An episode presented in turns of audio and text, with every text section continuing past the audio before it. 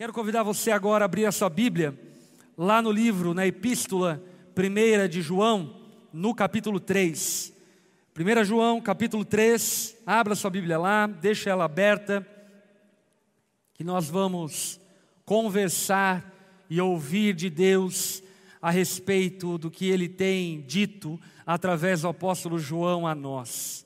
1 João, capítulo 3.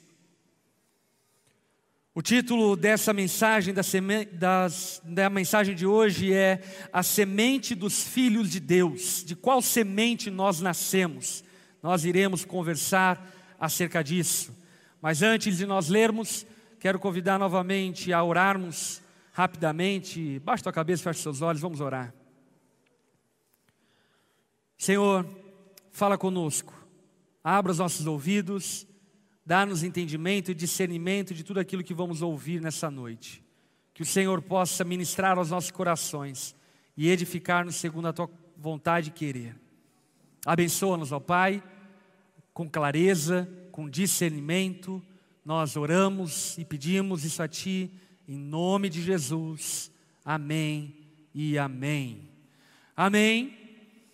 No capítulo 2 de 1 João, o apóstolo João, como nós falamos a semana passada, ele fala a respeito do tempo futuro, dizendo e descrevendo acerca do anticristo que há de se levantar.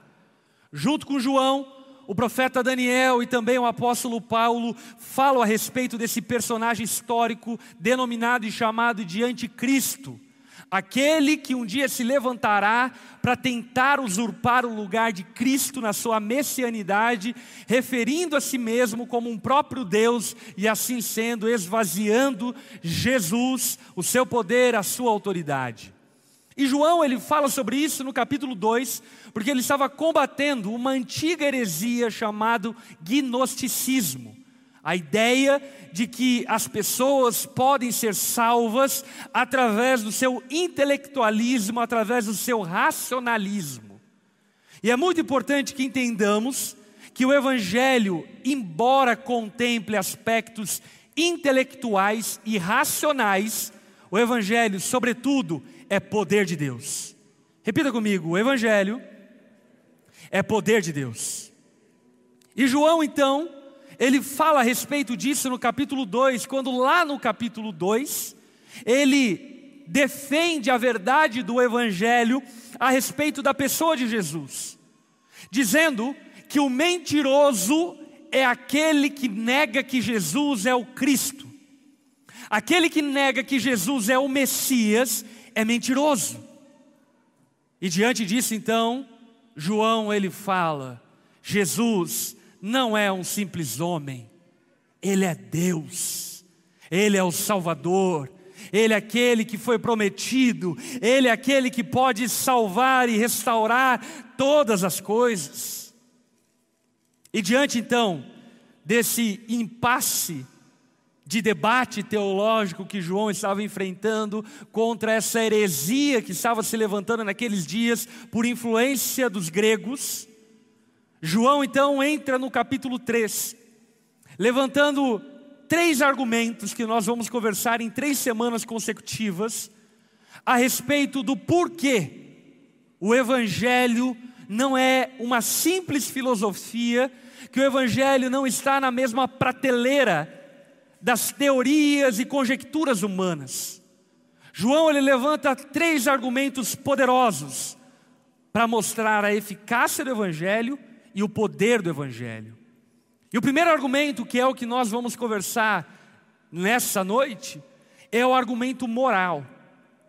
O que você vai observar ao longo da leitura que nós vamos fazer é que João aponta e ressalta o quanto o Evangelho e Cristo nos transforma moralmente.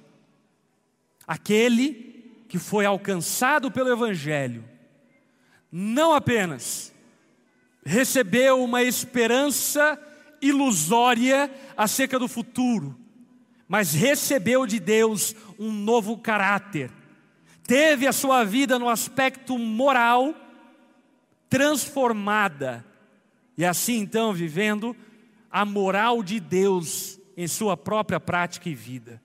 Portanto, João ele demonstra a eficácia do evangelho, falando do quanto o evangelho nos transforma moralmente. E é acerca disso que eu quero falar com vocês essa noite.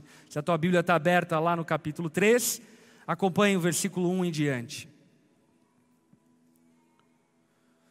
João começa dizendo: Vejam como é grande o amor do Pai por nós, pois Ele nos chama de filhos, o que de fato somos. Mas quem pertence a este mundo não reconhece que somos filhos de Deus, porque não o conhece. Amados, já somos filhos de Deus, mas Ele ainda não nos mostrou o que seremos quando Cristo vier. Sabemos, porém, que seremos semelhantes a Ele, pois o veremos como Ele realmente é, e todo que tem essa esperança se mantém puro como Ele é puro. Nessa primeira porção, do texto de 1 João, capítulo 3, o apóstolo João, ele quer destacar o aspecto do amor de Deus.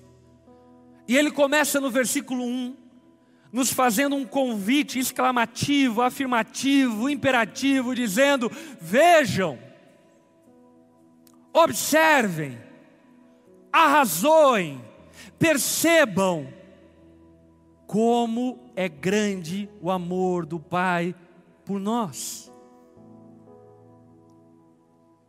Como é grande o amor do Pai por nós. Sabe, parece que Jesus sabia das nossas dificuldades de relembrarmos verdades imutáveis. E por saber disso, Jesus estabelece a Santa Ceia como um memorial que deve ser feito de tempo em tempo para nós nos lembrarmos que Deus nos ama. E o que João aqui está falando é sobre isso. Ele está falando: vejam, não deixem de perceber o quanto o Pai os ama. E o quanto o Pai nos ama. Talvez algumas pessoas possam esvaziar o amor do pai, tornando um pai uma espécie de corretor de imóveis que nos dá imóveis, ou de um vendedor de carros que nos dá a oportunidade de trocar o nosso carro ou um curandeiro que cura as nossas doenças e enfermidades. Não, ainda que Deus faça e possa fazer tudo isso, o amor do Pai não é revelado através dessas coisas, mas o amor do Pai é revelado no fato de ter nos tornado seus filhos. Porque quem nós éramos? Nós éramos inimigos de Deus. Não éramos simplesmente colegas de Deus, não fora de Cristo. Estávamos destituídos da glória de Deus, afastados completamente da Sua presença, agindo contra Ele como inimigos.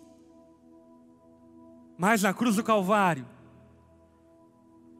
Jesus crucificado, não apenas perdoou os nossos pecados como quem passa pano nos erros dos outros, na cruz do Calvário, Jesus derramou o seu sangue para nos comprar e nos tornar participantes da família de Deus.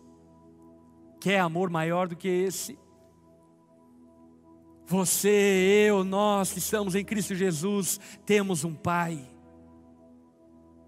O amor do Pai foi revelado a nós, pertencemos a Ele, somos os seus filhos. E diante dessa verdade, o apóstolo João divide em três tempos essa revelação do amor do Pai, dizendo o seguinte: olhem para trás e vejam que vocês foram adotados. Olhem para o tempo passado e vejam que vocês foram recebidos como filhos. Quem, quem nós éramos? Como diz Paulo à igreja de Corinto, poucos de nós éramos sábios segundo a este mundo, de nobre nascimento, mas ainda assim Cristo nos fez seus filhos. O Pai nos adotou. Olha para o passado e veja que o Pai nos adotou e nos chamou de filhos. E aí então João fala: olhe para o presente. E veja que isso não foi um ato isolado do passado, mas essa é uma realidade do tempo presente. No tempo presente você é filho de Deus. E Deus não lança fora os seus filhos. Estamos seguros no braço forte do Senhor. O Pai nos adotou e no tempo presente continuamos sendo seus filhos. Se algum dia Cristo te alcançou e você se rendeu a Ele, a partir daquele dia para toda a eternidade, você passou a ser filho de Deus e no tempo presente você é filho dele. Mas, pastor, eu tenho tido muita dificuldade, eu tenho tido muitas lutas, eu tenho enfrentado muitas adversidades na minha vida e eu acho que Deus não me ama mais. Mentira! Deus não joga fora os seus filhos. Amém? No tempo presente, você é filho de Deus. Mas se não bastasse isso, João aponta para o tempo futuro, dizendo o seguinte: ainda não seremos, ainda não somos o que seremos, mas certamente Deus nos levará a ser o que Ele prometeu que seremos. Talvez você olhe para a sua vida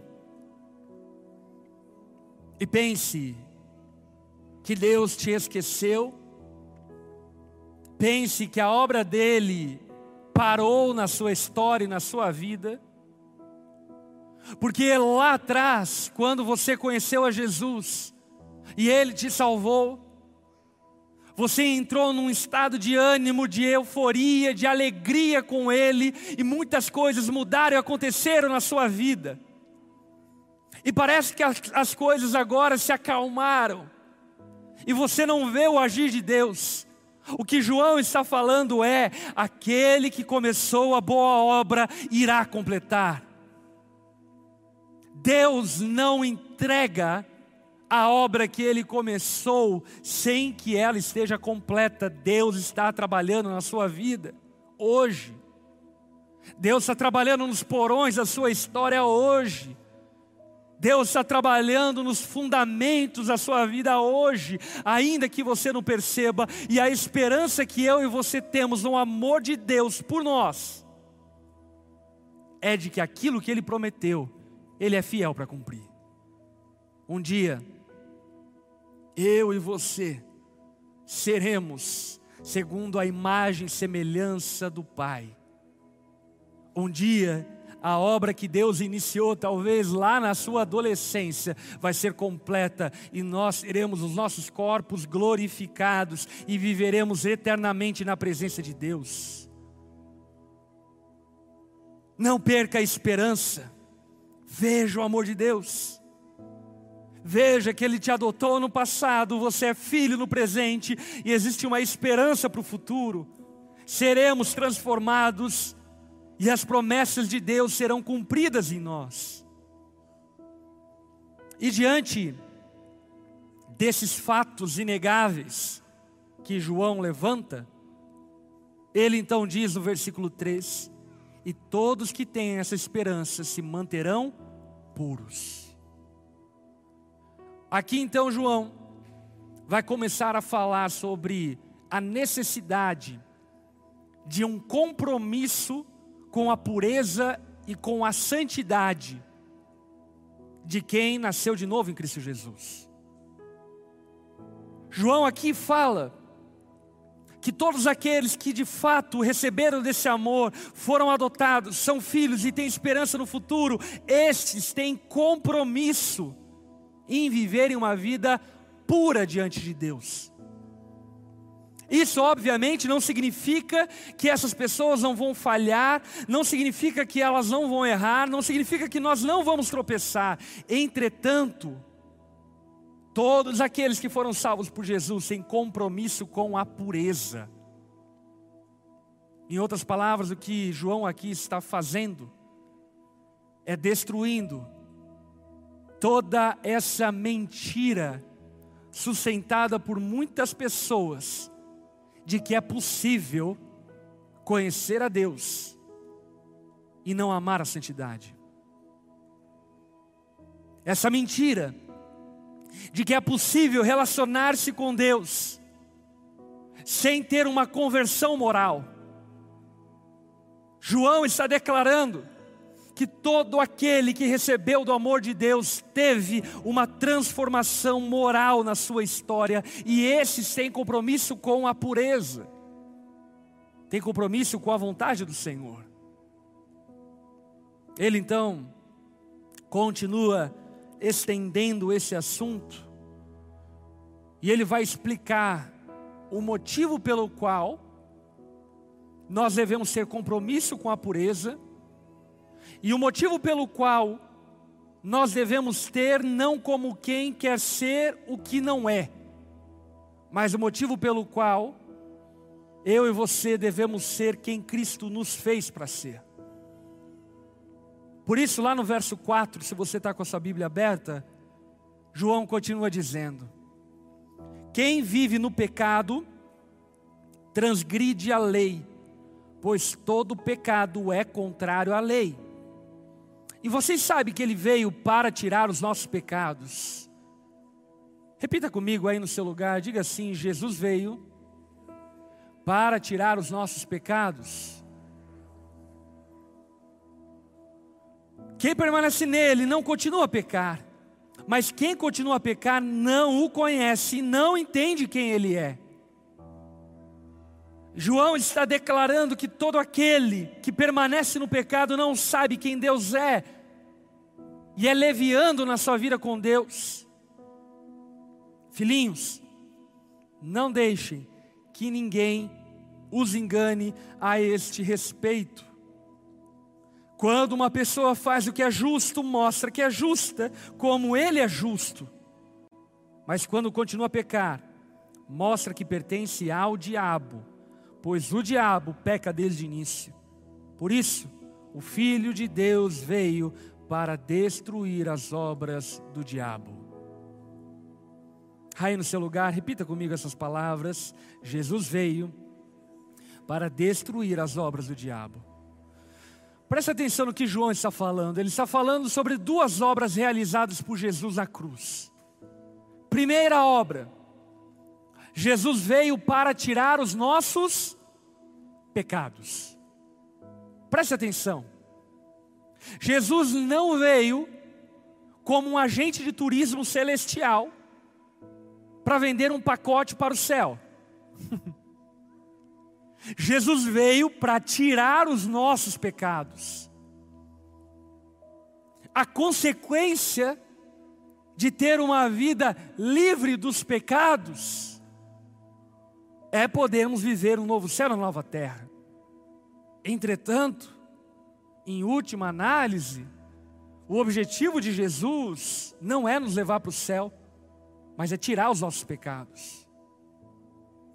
A obra de Jesus na cruz é uma obra realizada para que eu e você sejamos livres dos pecados para que eu e você recebamos graciosamente, gratuitamente da parte de Deus, liberdade do pecado, porque Jesus veio para tirar os nossos pecados.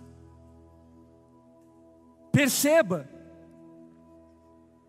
ainda que o cristianismo não seja moralismo, o cristianismo é moral, e é impossível é impossível dizer que pertencemos a Deus sem ter compromisso com a moralidade de Deus. porque Ele veio para tirar os nossos pecados. Esses dias atrás eu estava vendo a rede social de uma pessoa, e quando eu vi a rede social dela, na descrição da rede social dela dizia algo assim: cristã, acredito em horóscopo, a minha orientação sexual é XY, e acredito no ser o que, não sei o que lá. E eu fiquei lendo e ouvindo e pensando, lendo aquela descrição, e falei: caraca, como essa pessoa consegue colocar coisas tão antagônicas numa mesma frase? Não é possível ser cristão e ter a sua própria moralidade. Porque necessariamente o cristianismo nos converte para a moralidade de Deus. Não existe a tua opinião diante de Deus. Não existe a cultura do mundo diante de Deus. Jesus veio para tirar os nossos pecados. A obra de Jesus em nós é a obra que retira, que tira de nós os nossos pecados por meio do seu sacrifício salvífico na cruz do Calvário. Por isso, é impossível permanecer em Cristo e no pecado ao mesmo tempo. Você tem que escolher a quem você serve. As duas coisas não podem estar no mesmo lugar. Você precisa entender e saber quem de fato é o seu Senhor. João ainda no capítulo 3, ele fala que não apenas Jesus veio para tirar os nossos pecados, mas Jesus veio para destruir as obras do diabo. Sabe o que João está falando? Que Jesus, ele tira os nossos pecados, mas ele não nos coloca no jardim do Éden novamente com a serpente para nos sentar. Lá no jardim do Éden, Gênesis capítulo 3, versículo 15. Quando o pai lança maldição sobre a serpente, o que ele diz para a serpente é: algum dia nascerá do ventre da mulher um menino que lhe pisará a cabeça.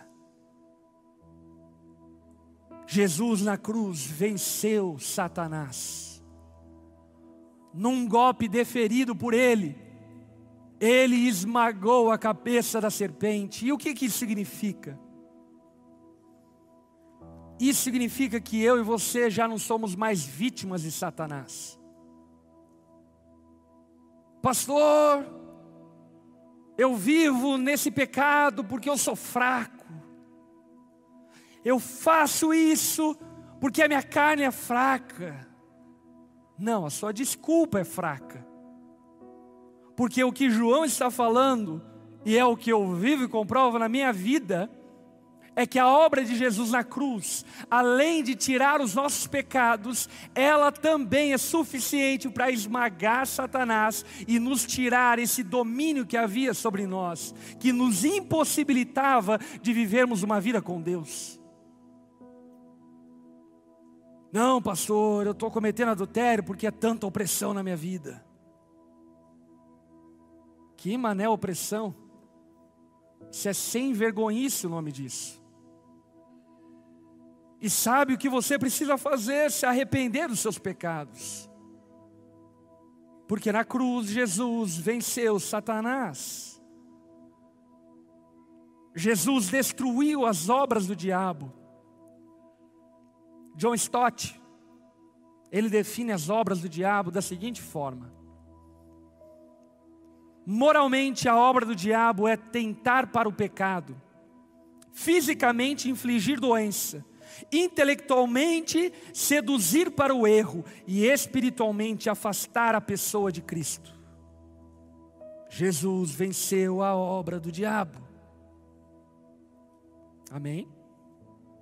Dito isto, agora João então vai para o seu grande fatality a partir do versículo 9 que Ele vai nos provar e nos comprovar o motivo pelo qual eu e você devemos viver uma vida nova a partir do momento que dizemos pertencer a Deus e caminhar com Jesus. Olha o versículo 9. Aquele que é nascido de Deus não vive no pecado, pois a vida de Deus está nele. Logo, não pode continuar a pecar, pois é nascido de Deus. Em outra tradução, na NVI, pois é da semente de Deus. Assim podemos identificar quem é filho de Deus e quem é filho do diabo.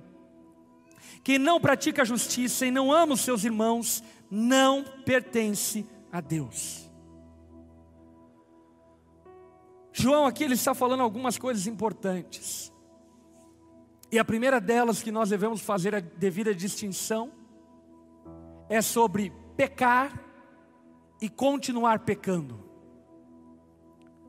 João, ele não descarta a realidade de que iremos pecar. Mas o que ele fala de maneira veemente é que todo aquele que é nascido de Deus não continua pecando. Quando confrontado no seu pecado, conserta o seu pecado.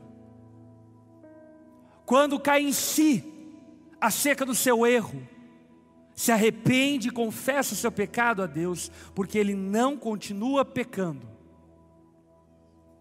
E aí então ele vai dizer qual é o motivo, porque alguém que pertence a Deus não continua pecando. E basicamente o motivo são dois ditos por ele. Primeiro, porque ele é nascido de novo. Preste atenção, meus irmãos. O Evangelho não é sobre ter um upgrade na nossa vida, não é sobre melhorar algumas coisas que não estão boas. Talvez o que te trouxe até a igreja, e isso não é errado, isso não é ruim, é porque o teu casamento estava passando por algumas dificuldades e lutas, e aí você soube de um amigo que veio para a igreja, o casamento melhorou, e você falou: Eu vou para a igreja para o meu casamento melhorar. Mas o cristianismo não é terapia conjugal. O cristianismo não é sobre melhorarmos quem nós somos.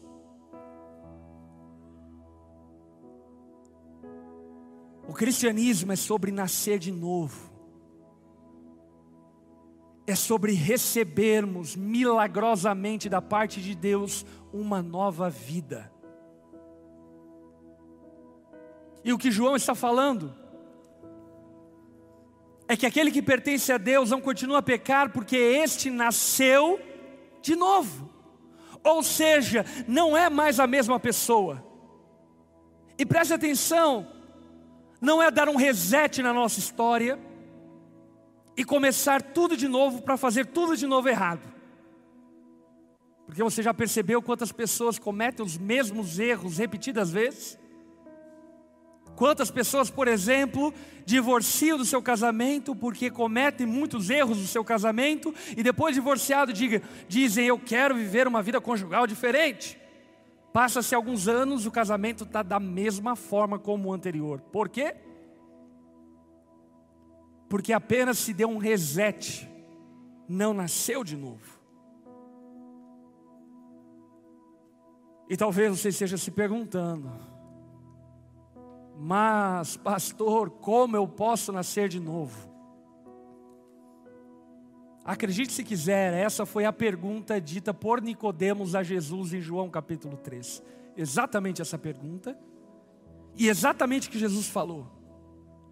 Nicodemos, é necessário que você nasça de novo. E Nicodemos olhou para Jesus e perguntou: Jesus, como eu posso nascer de novo? Jesus olhou para Nicodemos e disse: Nicodemos, quem nasce da carne é carne, mas quem nasce do espírito é espírito. Eu não estou falando sobre nascer de novo na carne, mas eu estou falando sobre receber uma nova vida espiritual. E quando nós falamos sobre uma nova vida espiritual, nós não estamos falando sobre uma fumaça ou alguma coisa do tipo. A vida espiritual referida por Jesus, referida pelos apóstolos, é um novo nascimento do coração, da mente. que é operada e realizada por Deus. Continuamos sendo os mesmos, mas transformados por meio do Espírito que habita em nós. João então diz que quem pertence a Deus não pode continuar pecando, pois é nascido de Deus. Aí então, ele levanta o segundo motivo e o maior motivo de todos. Não pode continuar pecando, porque nasceu de novo.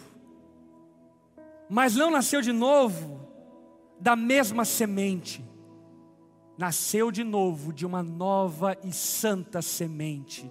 Nascemos de Deus. Meu irmão, você nasceu de Deus em Cristo Jesus.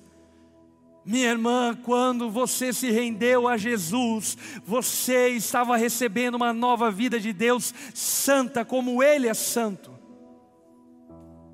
Você não nasceu da mesma semente que Adão, você nasceu da semente de Cristo.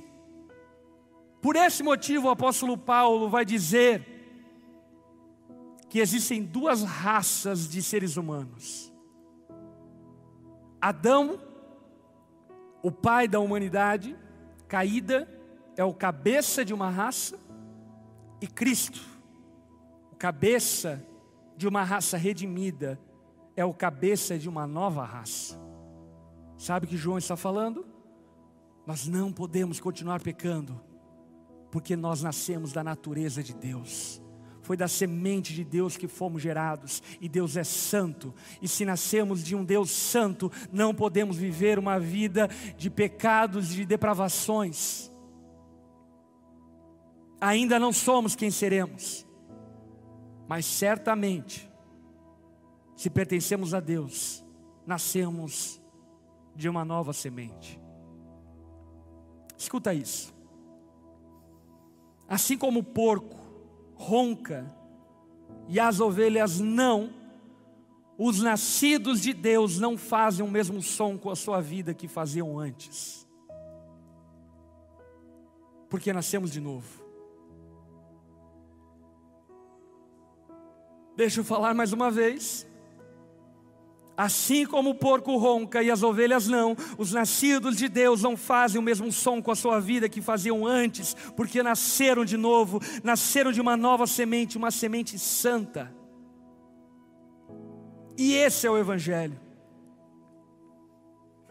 O Evangelho não é intelectualismo, embora seja intelectual. Ele não é racionalismo, embora seja racional. Ele não é complexado, embora seja complexo. Ele não é simplista, embora seja simples. O Evangelho, pelo apóstolo Paulo, é definido dessa forma: poder de Deus. poder de Deus é um milagre. E eu experimentei esse milagre há 16 anos atrás, quando Jesus entrou na minha história ele fez exatamente o que fez com a história. Existe um antes de Cristo, existe outro depois de Cristo. Ele operou em mim um milagre. Milagre não se explica, se vive. Ele operou em mim um milagre do novo nascimento. Nasci de novo, numa nova semente, da semente de Deus. E diante desse cenário, o apóstolo João vai nos falar que nós não temos muitas alternativas. Ao longo da sua epístola, João fala: ou luz ou trevas, ou verdade ou mentira, ou amor ou ódio, ou Deus ou diabo. A quem você pertence? De quem você é? Se pertencemos a Deus, certamente a nossa vida moral foi afetada, certamente a nossa vida moral foi transformada, e certamente um dia seremos moralmente como Deus é, ainda que hoje não sejamos essa Coca-Cola toda. Aleluia. nascemos da semente de Deus. E olha só o versículo 9. Aquele que é nascido de Deus não vive no pecado, pois a vida de Deus está nele. Logo não continua a pecar, pois é nascido de Deus. Baixe tua cabeça, feche seus olhos.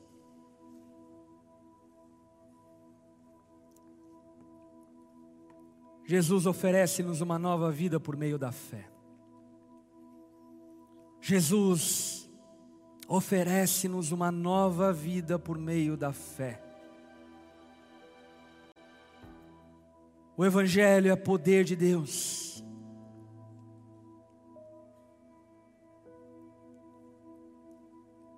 Para nos dar uma nova vida.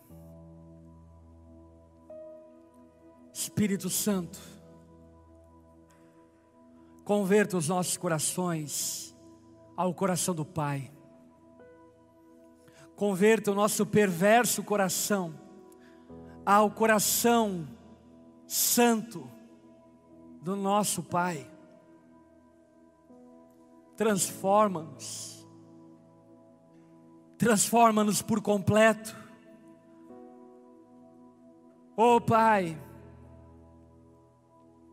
dá-nos o seu caráter, dá-nos o seu padrão moral.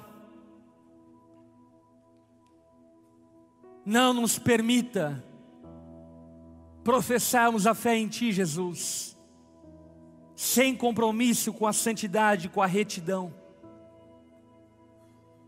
Eleva a nossa moral. Nessa noite, Espírito Santo de Deus, quebranta o coração de filhos aqui, para se arrependerem das suas práticas pecaminosas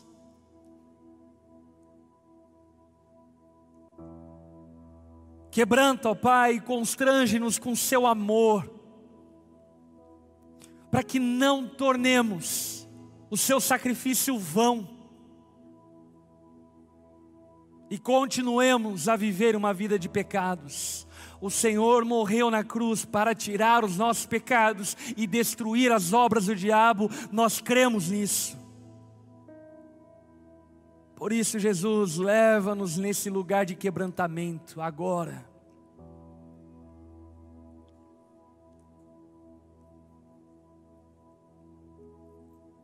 Converta e convence o coração daqueles que ainda não nasceram de novo, a nessa noite se renderem a Ti. Faça isso, Jesus, por amor ao Seu nome. Em teu nome, Jesus.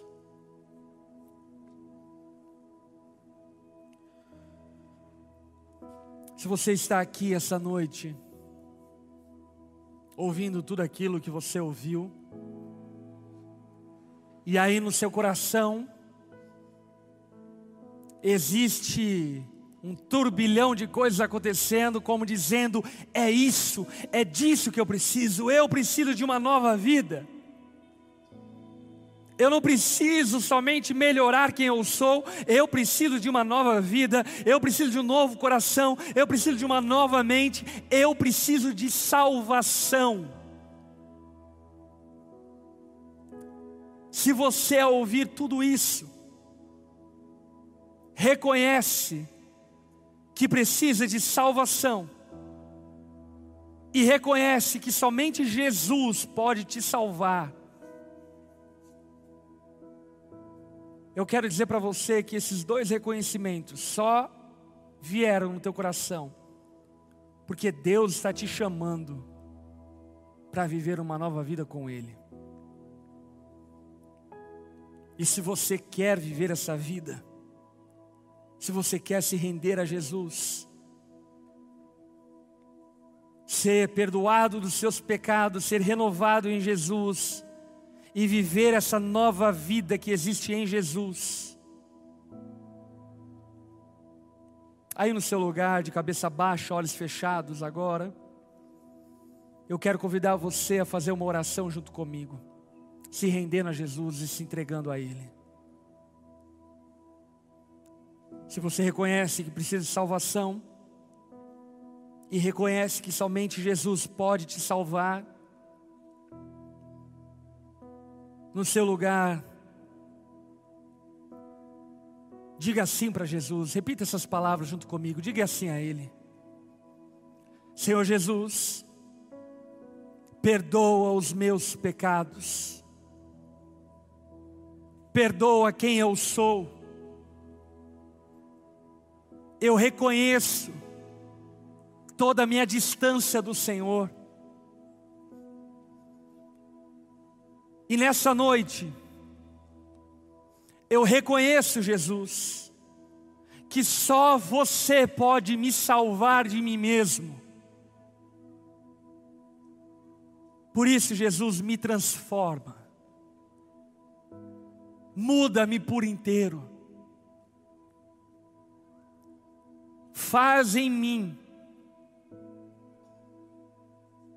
teu filho,